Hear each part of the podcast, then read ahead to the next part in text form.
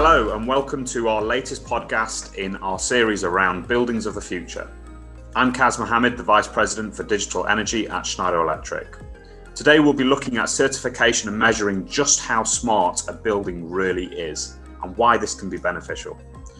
I'm delighted to be joined by Jules Barker, who is the Global Director of Product at WiredScore and previously led the Smart Places team with British Land. Hi there, Jules. Thank you for joining today. Morning, Kaz. Thank you very much for having me. Really, really happy to be here to talk to you. So, we'll kick things off with a, a question. So, Jules, why do developers and landlords need smart buildings? Well, the world's changing, and the way that we consume technology at home and everywhere else in our life has changed dramatically over the last year, sure, during the pandemic, but over the last couple of decades before that as well.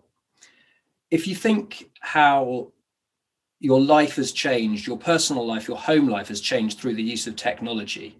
Um, the ability to stream films straight into your home, the ability to ask your digital assistant to turn off and on the lights or um, set an alarm or, or change something in your calendar at home uh, the ability to see who's who's pressing your doorbell even when you're on holiday in another country we've got digital tools that allow us to make our lives much more efficient at home and if you think about how life has changed in the office it really hasn't changed at all in fact most offices when we, if we can remember them pre-pandemic were largely exactly the same in 2019 as they were in 1999 and probably 1989 as well. And frankly, they're probably the same pretty much as they were in 1950, only there's a computer on the desk this, this time.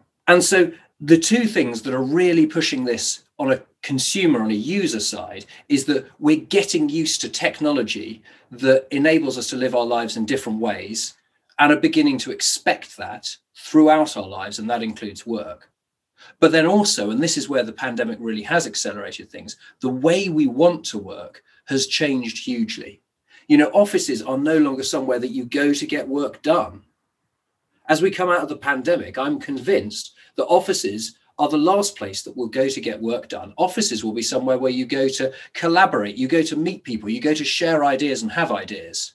You go home to get work done. And that's not how it was five or 10 years ago. And then the third reason we need smart buildings is because of the climate crisis. There's an awful lot the real estate industry can do during the development process with better materials, better processes, better ways of building things, reusing rather than rebuilding, for example. But actually, in order to minimize the whole life carbon impact of a building, you've got to operate it more efficiently. And the only way you can really minimize the in operations emissions of a building is by using technology to automate it. Okay, so I, I, guess there's there's kind of the three things, and if I was to summarize there, we're talking around the digitization and the benefits of that digitization in buildings, the human centricity in buildings, and being closer to, I guess, being this environment which is better for the people rather than what the business is intending it for in the first place, and then this real hyper efficiency story that is needed to address climate change and, and address carbon emissions in, in buildings, both new and existing. Um, so some real dominant themes there, Jules. I think I think you're touching upon. Um, I guess the, the next piece really, and, and there's plenty of developers and customers out there that are just on that starting path. How should they go about creating smart buildings? What do you think are the priorities for them to consider going forward? So, WiredScore's been thinking about this quite a bit over the last year or so. And uh, we've spent uh, a lot of time across the industry. We create, created something called this, the WiredScore Smart Council, where we gathered together uh, developers and landlords on the one hand, and then advisors uh, um, and smart buildings consultants on the other hand, to, to try and answer that question. Well, to try and answer two questions really. What is a smart building, and, and how do we best create and measure them? And uh, the conclusion we came up with is that the starting point for all of it is user outcomes. And the reason for that is that it's very easy to get carried away with technology, particularly in an industry like real estate, where it's very traditional and a lot of the decision makers haven't come from a technology background. In fact, almost all the decision makers have not come from a technology background. And so you have a lot of people, on the one hand, pushing technology solutions who haven't got a real estate background, and a lot of people buying it, on the other hand, who are steeped in real estate and know how to develop buildings, but don't really know how to use tech. And what the danger is with that is that you, you buy tech and you install tech for tech's sake.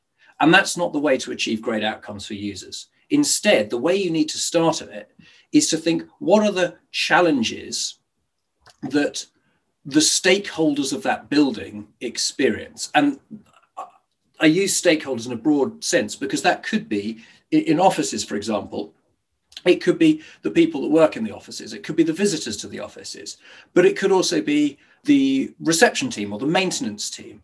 But then it's also the people that own the office the investors and the operators of the office, all of those people are stakeholders. What challenges do they experience? And then how can we best solve them? And that's the right way to start thinking about a smart building. And then you deploy the right technology and only the right technology to create those improved outcomes for users. Okay, so I guess that, that user outcome, if I'm thinking about it out loud, it's it's a way to help to rationalize and prioritize the real kind of key points that need to be addressed and I guess you start to see the real benefits then for the users and the people actually involved in the real building and the operation of the building going forward. That's right. And it focuses, that also focuses your spend on getting the biggest bang for your buck. Because otherwise, there's a scattergun approach and you hope that some of it sticks and achieves something. Whereas if you start with what are the biggest problems and how do I solve them, you're then not just deploying tech because it looks fancy. And, and you mentioned there Wired Score and, and Smart Score. Just talk us a little bit about that. Yeah, delighted to. Wired Score is a certification company by origin. We've been around for eight or nine years, started in New York, uh, and came across into the UK in 2016. Um, by origin, we certify connectivity. And then for the last eight or nine years, that's what we've been focused on. But recently, we've just launched a new product called Smart Score, which certifies smart buildings as well. And so really we're there to do to do two things. One is to enable the industry to understand what good looks like, both for uh, connectivity and smart. And two is to support the industry in achieving better outcomes on both of those. So we don't just give you a certificate and tell you what your building's like. We'll also support you with, with guidance documents and, and assistance to improve the level of outcomes you're achieving. So, what do you see as the benefits of a certification like Smart Score for the different personas, i.e., the, the occupiers like me and you, um, the, the landlords? So, as I said, Smart Score, um, at its core, thinks about user outcomes. And so, really, what it effectively is is a roadmap for the developer to think through how it can create a building that achieves an outstanding experience for its users. So ultimately, as a user of a Smart Score building, I should be in a position where I'm uh, having a much better experience than I would in a building which was designed without really um, analytically thinking about me as a user. But it also goes beyond that because, as I said, it's not just about the the person sitting at the desk. It's about all of the other beneficiaries of that building. So within the user stories, but then also within the other part of the scorecard, which is the tech foundation, we we support in making sure that all four of the benefits of a smart building are found. And, and for us, that's the inspirational experience which I've talked about. But it's also about creating a sustainable building and one that, that efficiently functions. So good cost efficiency. And the fourth one is that it's future proofed.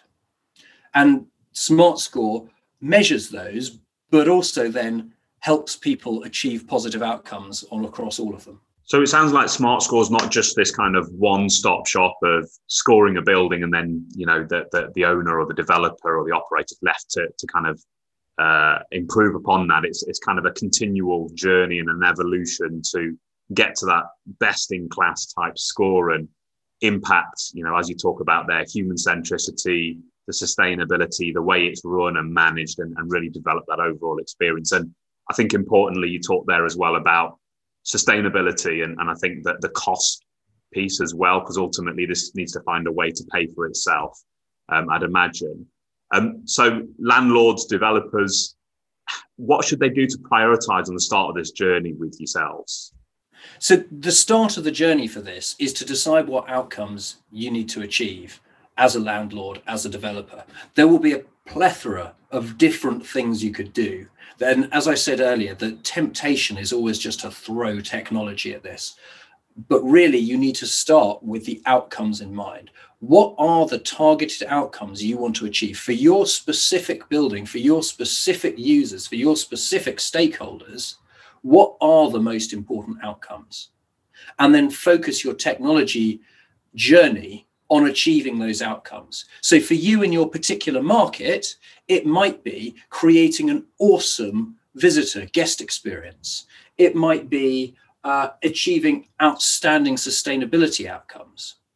So, I, for example, um, at British Land, I, I, talked to multiple different um, new tenants in different buildings. And what was really striking is that, for example, tech companies and law firms have very, very different approaches to what a good user experience is like. You know, simplistically, for example, if you're a company that has a lot of very senior partners who each have their own office, as opposed to a, a much larger workforce all across uh, an open plan, your approach to an outstanding user experience is very, very different. So you need to think analytically about what that difference is and how you can achieve your best outcomes. So, according to your smart buildings paper, the technological foundations of a smart building can be formed into six broad categories, and governance is one of them. Um, sadly, the case when we install systems in a building which are, you know, highly smart, highly advanced, they're, they're often installed in isolation, sometimes not joined up. Sometimes the client and or the tenant doesn't actually always see value or get the full value out of that particular system.